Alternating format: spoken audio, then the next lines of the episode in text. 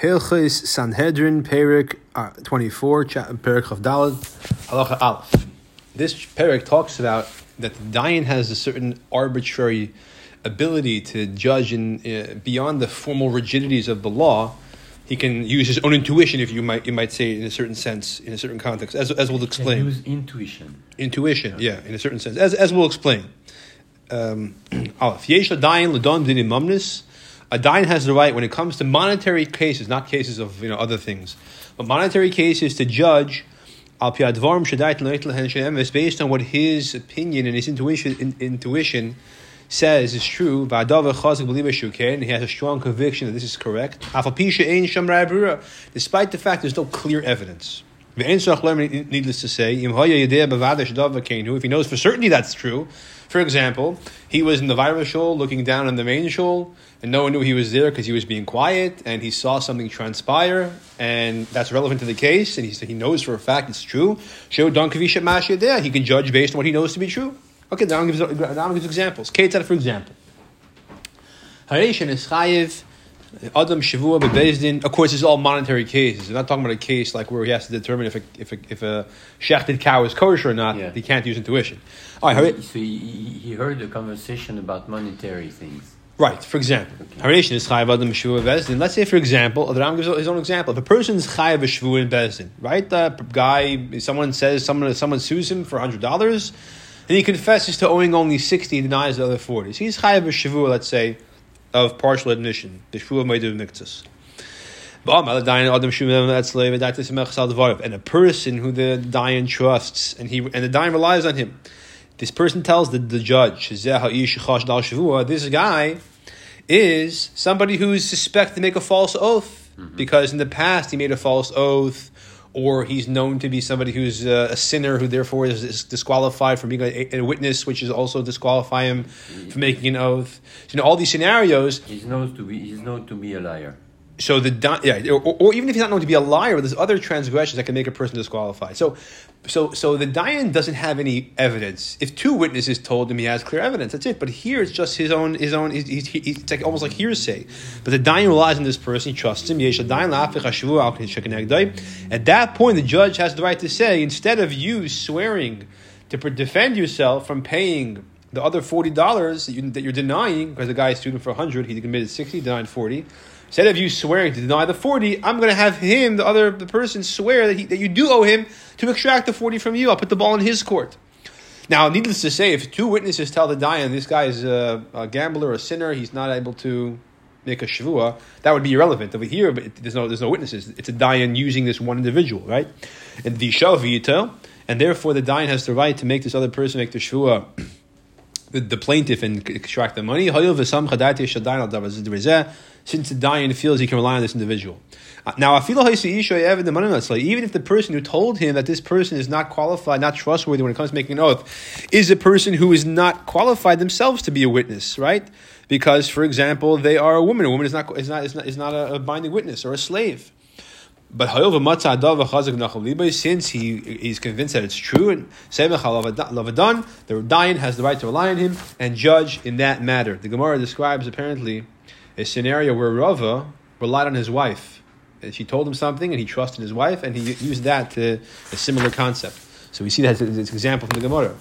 The Ein Soch needless to say, if the Dayan himself knows this guy is somebody who is suspect to lie on oath. Maybe no one else knows, but the Dayan knows. Another example. What happens if you have a case where someone is suing someone else for money, for example, and he has a he has a a contract, right? Amen. And he has a contract, right? So the guy says, the contract says, I lent you hundred dollars and you haven't paid me back yet. And um, so, so, so the other guy is obviously saying, I did pay you back already. It's someone who the Dayan relies on and again, even not a not a proper witness, a woman or a relative to the Dayan, right? A relative cannot be a witness, right? But he tells him Zephyr that this contract is paid. The, the, guy paid it back, and for whatever reason didn't get didn't get the receipt. If some if, if the judge relies on him and trusts him, the judge has the right to tell the person who has the shtar, the contract, who wants money. You cannot collect money from this guy unless you make an oath that he still owes you. If the person who says that this shtar is paid was a kosher witness, even one kosher witness, so then the person holding the shtar would have the right to collect, holding a. Uh, have the right to collect making a shavua. Here he can do it even if it's not a kosher witness because the dynamite trusts him. Or for example, let's say the guy with two. There was a scenario where it was two. You had this situation over here, this scenario, and you had a situation where the same individual owes money to somebody else. So two people both have contracts that this guy owes him hundred dollars. Now this guy doesn't have enough money to pay back both. Each one of them wants his money. So Dayan has the right to say, you know what? This guy who has a contract that, you know, as far as we know, hasn't been paid back. It's, there's nothing blemished about the contract. He has the right to extract this guy's last hundred dollars. And this individual who over here had there's a there's a individual there's, there's a woman even tell, saying that it was paid back already. We'll leave that on the side. We're not gonna we're not gonna deal with that. Or let's say there's, there's only one shtar, but he still doesn't want to. He doesn't. The Dayan doesn't doesn't trust it. The Dayan is not satisfied with the validity of the shtar on his own. Something, something's bothering him about its validity because this woman said it was paid back already, right? And he, does, he doesn't want to allow this person to make a shvua. So instead, he says, you know what? So, so it's a false shtar. We don't know, with no idea. The Dayan suspects. And therefore, he has the right to say, you know what? I'm not going to accept the shtar. I'm not going to judge based on its validity, and it's going to be irrelevant. He doesn't have a right to tear the shtar up, mind you. He doesn't have proof it's false. So this guy now has the right to go to a different court. Maybe they'll, they'll, they'll have no problem with it. That's fine. But this Dayan is allowed to say, I am going to cl- declare the shtar invalid for this case, and, that's legitimate. Similarly, have a case, for example, where somebody passes away and this individual does not have a will to, to, to say who owns what of his estate. And this gentleman comes along and says that this guy who passed away, there's a Rolex watch in his house that belongs to me. I gave it to him to watch. And he gives clear signs. There's a scratch in this part of the you know next to this number. So, so first of all, it seems clear he knows that the watch what it looks like. So, so he sounds like he's saying something of substance. This guy who's saying that the Rolex is his wasn't somebody who was a frequent visitor in the house of the deceased. Because if he was, we could just say that, oh, that's why he knows what the Rolex looks like. He saw it so many times. Seems like he, he was there once, but not, not, not frequently. Now, if the Dayan knows, because remember, the, the kids are saying, what are you talking about? This is our father's Rolex, obviously, right? You know, not that they're saying we know for sure he owned it, but we found it in our father's drawer. It's probably our father's. What do you mean it's yours? Now the Dayan knows. So again, the, are the principles of the burden of proof is on the person who seeks to extract. So this guy has no right to the watch. He has no proof. There's no no no, no witnesses, no evidence, no nothing. But he's giving a sign that it's his, and he wasn't in the guest in the house normally. And the Dayan knows. Yada Dayan knows this guy who passed away. He's not the kind of person who would have a Rolex. He wasn't wealthy. He wasn't into watches. The Dayan is convinced that no, I don't think this Rolex belongs to the guy who passed away. I think it belongs to this guy who's giving the the, the signs. He has the right to take it away from the heirs and give it to this guy who's saying it's his, who gives the proper signs. And similarly in all situations. Now, you remember we looked in previous halachas, it's because of this reason, to prevent this from happening, that there's a certain scenario where we want to give a certain asset for safeholding to orphans, we use a gold nugget which you really can't you can't give like a sign of, of any, any, any designating mark. So this what scenario, like a piece, a, a, raw piece of gold, okay, unformed. So it's not something you could give like a sign specifically that, that there's a scratch or a mark that would enable you to do this trick. Uh-huh. So to prevent this possibility, we looked pre- previously in Hilchos Nachalas, Perikid Aleph Aleph, where we where we uh, if I recall correctly, if that was there, or maybe it was Shelah Pekadon where we prevent this from happening. But anyway, okay. Because all these matters are given over to the heart of the judge, based on what he sees to be true. Case if that's the case, if all this is true, why does the Torah say to use two witnesses? We don't need two witnesses, all we need is the Dayan's intuition. The answer to that question is very simple. When you have two witnesses in front of the judge, testifying. Yadin al piyedusin, you testify based on what they say. Alpha pisha any day in be'emes do a shek, even he has no idea if they're testifying true or false. Dayan has no idea. I have no clue. I don't know these people. The guys are visiting Rav in town. There's a court case. They say we want you to, to, to preside the court case. Fine. I don't know you. I don't know you. These two witnesses are kosher Jews are saying testimony. I'm going to assume it's true unless I know otherwise. Right? Okay. Base. Everything we said so far in Halacha Aleph is the essential letter of the law. That was how it was originally, if you will, so to speak, mm-hmm. when Torah was given. However, when it became common, unfortunately, to have have uh, courts that were not the most, uh, you know, God fearing and uh, Hagunim means correct, upstanding. Yeah, even if they were upstanding in their deeds, they, they were God fearing. They weren't, you know, uh, intellectually uh, bright. and they and maybe they would make mistakes and errors in the judgment in these scenarios. His scheme in Israel. They became an agreement across the majority of the Jewish world, of Jewish courts. That they're not going to take the oath, the privilege to make an oath and defend yourself, for example, or make an oath and extract, whatever case it is. They're not going to. Tr- they're not going to give that right to the other litigant unless there's clear proof of some sort that the guy is not qualified to uh, swear, or there's a clear proof that there's monkey business over here, rather than just intuition. And for that matter, they're not going to question the validity of a shtar unless there's solid testimony, uh, as it would be. Uh, no, in the case of the case of the shtar, that wouldn't be the case. I don't know if that's true. If that's if that's uh, suspect of taking a false oath. It says here in parentheses. That's the previous case that's going on. Same applies to all similar scenarios. The Dayan should not judge based on what he is, thinks on his intuition or his own awareness. Now, in other words, which is unique, because even the Dayan knows something to be true based on whatever it is, he shouldn't judge based on that, so that not every simpleton should say, my heart tells me this is true. My heart relies on this. And they're not really going to be so exact. Okay? Now, the Dayan is still allowed to, even nowadays, use his awareness and his knowledge, mind you, by the way. Like, so, so for example, if I'm sitting over here and somebody grabs your glasses off your face and says, it's mine, you promise to give them to me, I'm keeping them. And you say, no, I promise to give them to you, but uh, I changed my mind and they turn to me and say, want me to judge the court case. That's fine. I could do that. Uh, even though I saw what happened. The point is that it's his, it's his knowledge, what he was told, rather than, rather than what he saw. Similarly, you don't extract property from orphans. When someone passes away and someone comes along and says, hey, the guy who passed away, this and this item is mine. You don't take it away from them unless you have clear proof not on the judge's uh, uh knowledge, nor based, as we said before, what the, the estimation of what the financial status of the person who passed away or the person who's saying it's his. Right? All these things we don't do. We just go with the basic dry law. Right? The burden of proof rests upon the person who wants to extract. So with the Rolex watch case, if he has witnesses that it was his, or witnesses who saw him give it in for safekeeping, or a contract, that's fine. Otherwise, we say sorry. Alfiki nonetheless, if someone testifies in any of these situations, the Dayan believes that he's saying the truth, the Dayan, let's say one guy tells him, hey, the guy who wants to make a shvua, he's not, he's not really trustworthy to make a shvua, he's likely to make a shvua falsely. I once remember he made a shvua falsely, things like that. Mam the Dayan has should be very deliberate in the judgment, but he, and he shouldn't just dismiss the guy's testimony.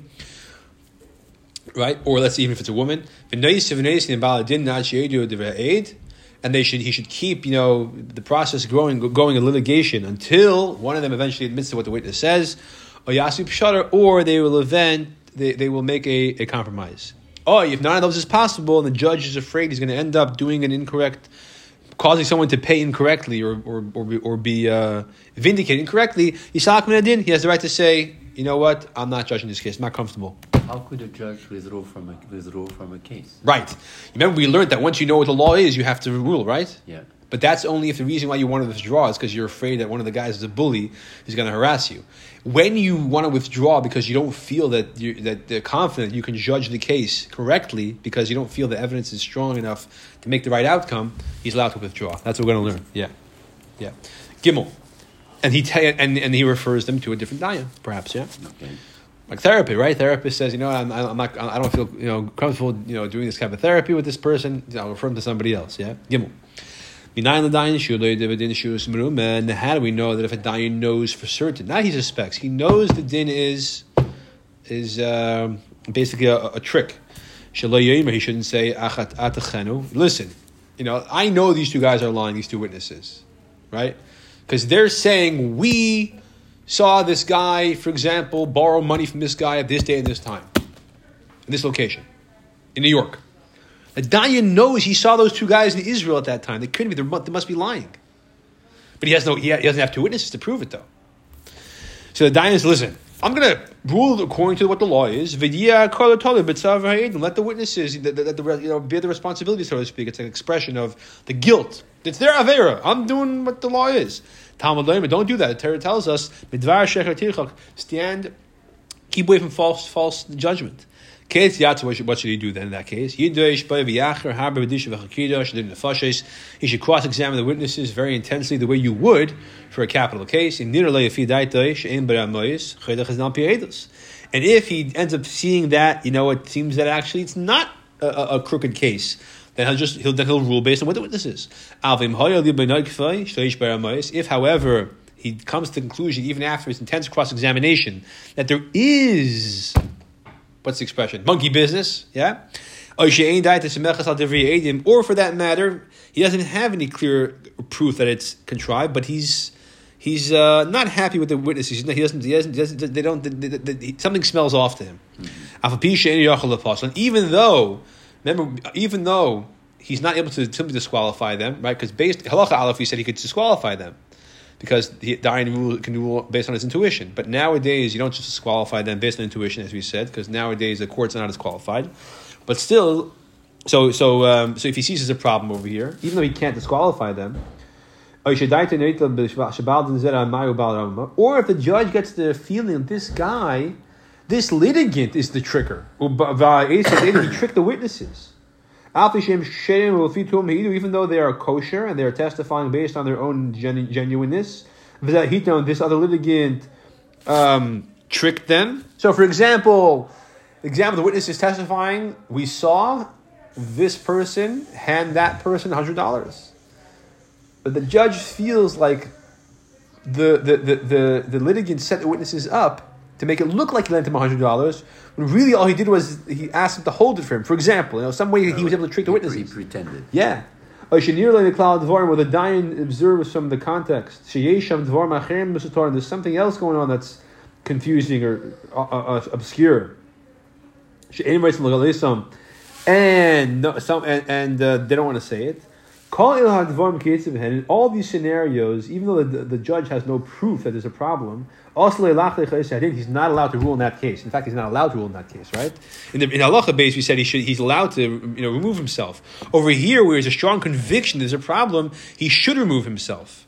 He should. What's the term when a judge says I'm not, recluse, rec, rec, rec, recluse, recluse, Recuse. recuse himself, right? Recuse, recluse means to put yourself in isolation. Yeah, recuse himself from the case. The adinu misha let somebody else who feels more confident judge it, right? Now, mind you, that's a case where where somebody is trying to extract money and the Dayan feels that that extraction would be illegitimate. But if it's a case where somebody's trying to defend themselves and, and not pay back money, and the Dayan feels he really owes the money, if the Dayan recuses himself, this guy is going to get away with not paying back the loan. So yeah, he, has, he can't recuse himself. He has to go and continue the process until he's able to let the truth come out. Okay. The Pasuk says, "Ki hamish b'leikimhu," judgment is Hashem's, which means, like we learned before, right? The, why is this judge recusing himself? Is it a legitimate? Is it legitimate that he's doing so because he feels he can't judge correctly, or is it because he's afraid of one of the litigants? So Hashem knows the truth. That's what this means. Alternatively, it means Hashem is going to help him come to the right judgment. Okay, halacha. One second, one second. That's that was monetary money cases, right? Now let's go on to a little bit more interesting things. It's not that, a little more, a little more interesting in the sense that it's uh, unusual, you might imagine, because we're not talking about money anymore. Yesh lebezdin So, lahalkos misha. this is God's judgment at the end. I explain what that means. Yeah, the, the, the Hashem knows if he's recusing himself for legitimate reason or if he's for doing it for non-legitimate reason. Or you could also understand it to mean that Hashem will help him come to the right conclusion. Malchus. The court has a right to give lashes, to, to, to hit somebody who is not technically speaking obligated to receive lashes. And to kill someone, as we'll explain in a moment, about even someone who's not really liable for the death penalty. Not because the court has the right to transgress the Torah, God forbid. They're doing it as a way to impose a, a, a strong message about the importance of keeping the Torah. So when the court sees, for example, that people become very lax about something, they have a right to create a scenario, a, a, a, a uh, uh, safeguard as they see fit, as a temporary measure. They can't make an established law. But circumstantially, you know, so um, so for example, you have something in a classroom, right? Things get really out of hand. Teacher makes a rule: anybody gets up out of their seat, right? Anybody else? who gets out of their up out of their seat during class, right, loses their whole recess for a week. Right, that's that's that's how we kind of make that message very strong, and then and then things go back to normal. Okay, a kid gets, gets out of his seat once in a while, it happens, but when it gets so out of hand, you have to kind of come out, come down with a hammer, so to speak. Yeah, uh, here's some historical examples. They also have a right, by the way, to impose monetary punishment like fines. If anybody talks during davening, hundred dollar fine, right? For example, right? This is there's a story that somebody had a relationship with his wife under a tree. Now, having a relationship with your wife is not one of the th- one of the situations where someone gets lashed, obviously, and doing it in public is obviously considered not modest. But they gave him lashes as a measure because people were being too too too uh, free for all with uh, with uh, uh inappropriate behavior. It happened during the days of the Greeks, meaning the days when the Greeks ruled the land of Israel. That there was somebody who rode a horse on Shabbos. They brought him to court and they stoned him to death. Riding a horse on Shabbos is a rabbinic prohibition. Why would they? why would they stone him to death? Because it was becoming so widespread to not observe, observe the Shabbos, because the Greeks actually forbade observing Shabbos, that that doesn't mean though that a person has to go and ride a horse in public on Shabbos. So he was becoming, it was becoming so lax that they felt the need to punish him that way. Shimon ben Shatach came to the city of Ashkelon, the southern, which is I believe the south of Eretz Yisrael. Maybe it's north. I forgot where it is. Okay, I think it's north actually. Anyways, he came there. Ashkelon. Yeah, I think it's in north of Israel, right? Yeah. He came there and he sto- and he and he. Uh, no, Ashkelon is south of Israel. Is it okay? South. So he hung, and hanging, by the way, is not a method of killing in the Jew- in Jewish law usually. So it it seems that he um, he hung them. Eighty women. Yeah.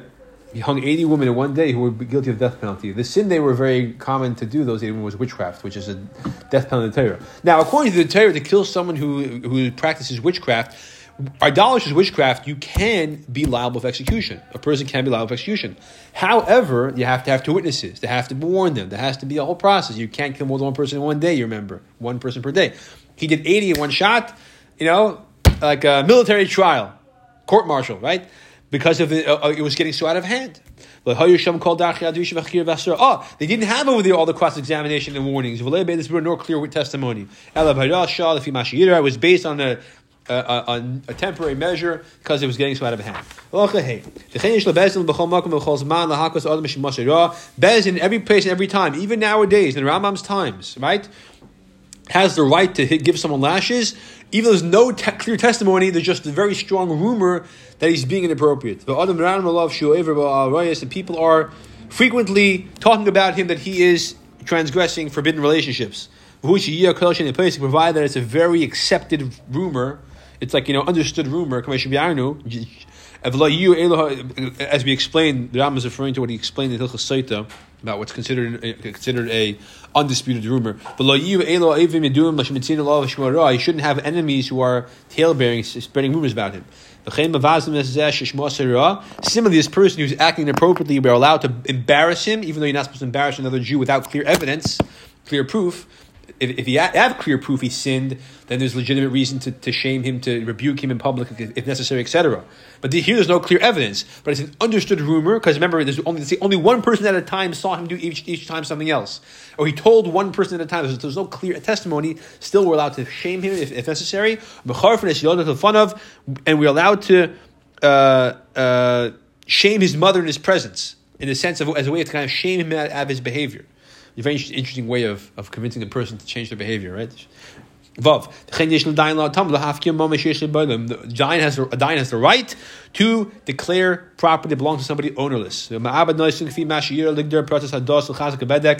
And he has the right to give money from one person to another and to declare the money ownerless based on what he sees is necessary to um, to rebuild the fences of the religion and to and to strengthen the the the, uh, the, uh, the necessity. Bedek literally means the, the, the, structure, but but in this case it means the, the correction of the Jew, of, of, of Yiddishkeit, or for the purposes of punishing a bully.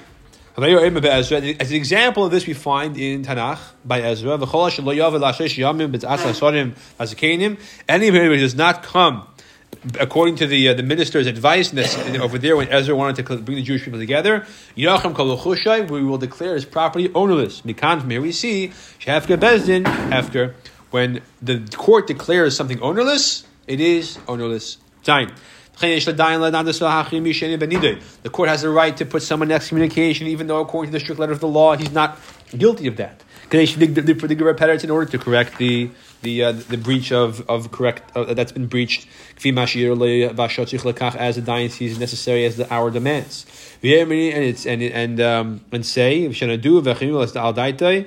and the Dayan should say that the reason why he's doing it is based on the it's based on the Dayan's um, uh, the Dayan's judgment. So this way, the guy will realize and, and, and know what to how, correct, how to correct his conduct. Yifarsim Chatab and publicizes his transgression. Shemar it says. This is a pasuk from the famous song of Devora. After Devora fought the general Sisera, we have this is the uh, Haftarah, uh, um, I believe uh, Parashas Beshalach, if I'm not mistaken, right? Uh, and uh, it says Eiru Merois, Amar Malach Hashem. The angel of Hashem says, "Cursed is Merois." Merois was a person or a town that did not join the war. So and so we're saying that we're cursing them publicly for their sin of not joining the, the war the war effort. May those who live there or, or live with him be cursed. They did not come to help the, the help of Hashem's people. Okay, ches. So we see that cursing someone in public for their transgression, in this case transgression of omission rather than commission, is legitimate. Ches. The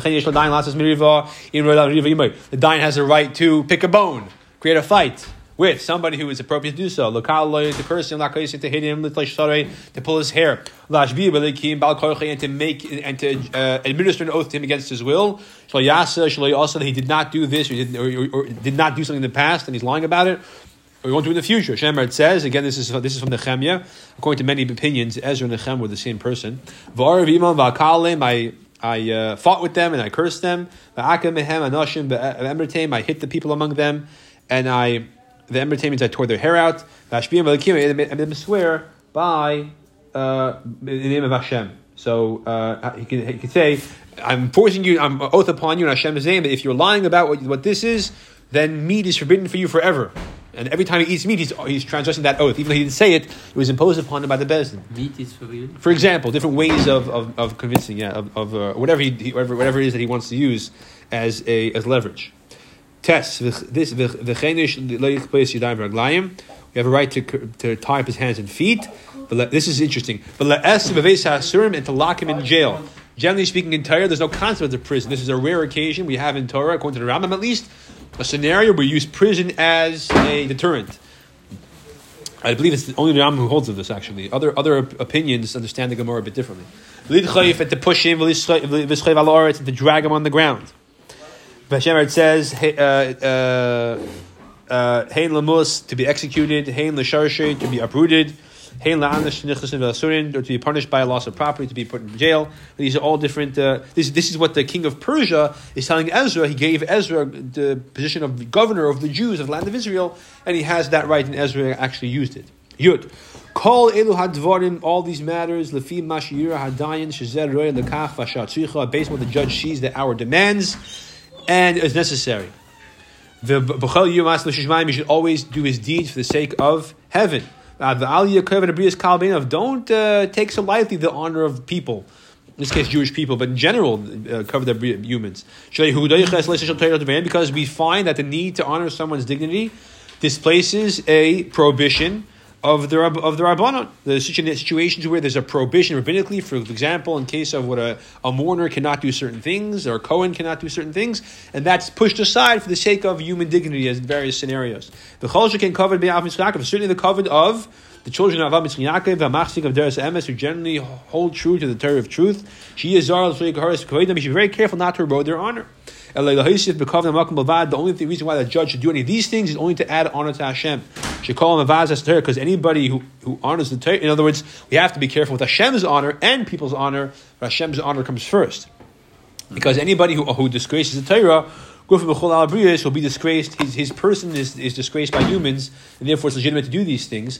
The. However, whoever honors the Torah, conversely, is honored by his person is honored by people. The honor of the Torah is to is to follow its laws and rules, and therefore it's appropriate to, to decrease the honor of a human in order to increase a, a temporary measure, uh, in order to increase the honor of the Torah.